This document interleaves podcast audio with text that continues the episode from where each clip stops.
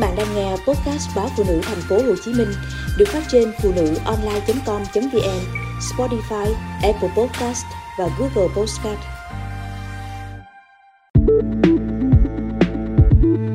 Nghỉ hưu sớm ở tuổi 30-40 liệu có khả thi? Xin chào, chúng ta lại gặp nhau trong chuyên mục chuyện trong tuần với một đề tài mà có lẽ nhiều người từng tự đặt câu hỏi với chính mình. Có nên nghỉ hưu sớm? Trên thực tế thì trong bối cảnh áp lực công việc ngày càng gia tăng, nhiều người khao khát có một khoảng thời gian dành riêng cho mình.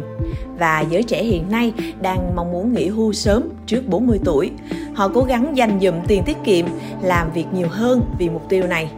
Dù vậy, theo các chuyên gia, nhiều người đang đi sai hướng.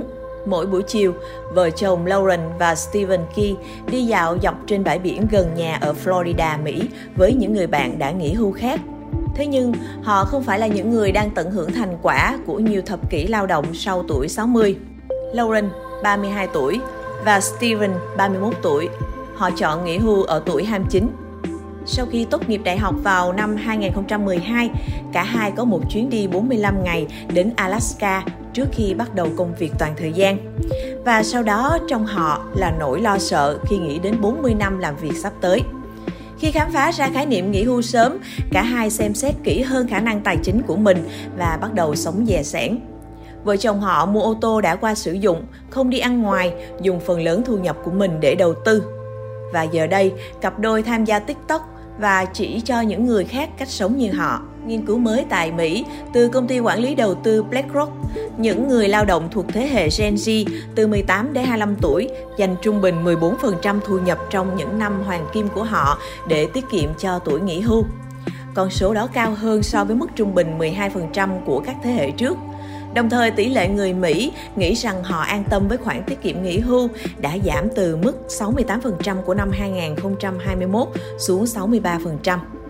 Anne Carley, người đứng đầu nhóm tư vấn hưu trí của BlackRock, cho biết niềm tin về tiết kiệm nghỉ hưu giảm ở tất cả thế hệ do lạm phát và biến động thị trường. Trước đây, các chuyên gia thường khuyến nghị rằng người lao động nên tiết kiệm ít nhất từ 10 đến 15% thu nhập sau thuế để có thể an tâm hưởng tuổi già.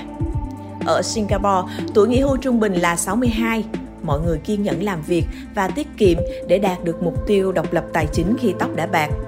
Dù vậy, giờ đây, nhiều người đang chạy nước rút để về hưu sớm. Điển hình như thế hệ trẻ và phong trào FIRE độc lập tài chính, nghỉ hưu sớm. Những người theo đuổi FIRE đặt mục tiêu tiết kiệm 70% hoặc hơn trong tổng thu nhập.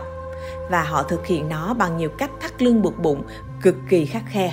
Giống như tất cả các triết lý về lối sống khác, xu hướng FIRE không thể phù hợp với tất cả mọi người – Chẳng hạn một số người đã trở nên độc lập về tài chính nhưng vẫn tiếp tục lo lắng về tiền bạc. Một số nhận thấy mình càng ngày càng trở nên keo kiệt. Những người khác thì không hài lòng với công việc nhưng lại sợ thay đổi sẽ cản trở các mục tiêu về tài chính, vân vân. Vô vàng câu chuyện cảnh báo cho thấy tiết kiệm có thể làm giảm đi rất nhiều niềm vui trong cuộc sống. Một số vấn đề khác cần quan tâm chính là việc nghỉ hưu khi còn quá trẻ đi kèm rất nhiều rủi ro. Nia Byroliza, trợ lý giáo sư về lão hóa và nghỉ hưu tại Đại học Nam California, giải thích mọi người đánh giá thấp tuổi thọ của bản thân hoặc không tính đến việc các viện dưỡng lão tăng giá, chi phí chăm sóc sức khỏe cao hơn khi mình già đi. Chưa kể việc tiếp cận chăm sóc y tế công cộng và hưởng quỹ hưu trí phụ thuộc vào số năm bạn làm việc. Bạn chọn đóng quá nhiều cánh cửa khi đưa ra quyết định nghỉ hưu sớm bản thân bạn trong tương lai có thể sẽ không hài lòng lắm với điều đó.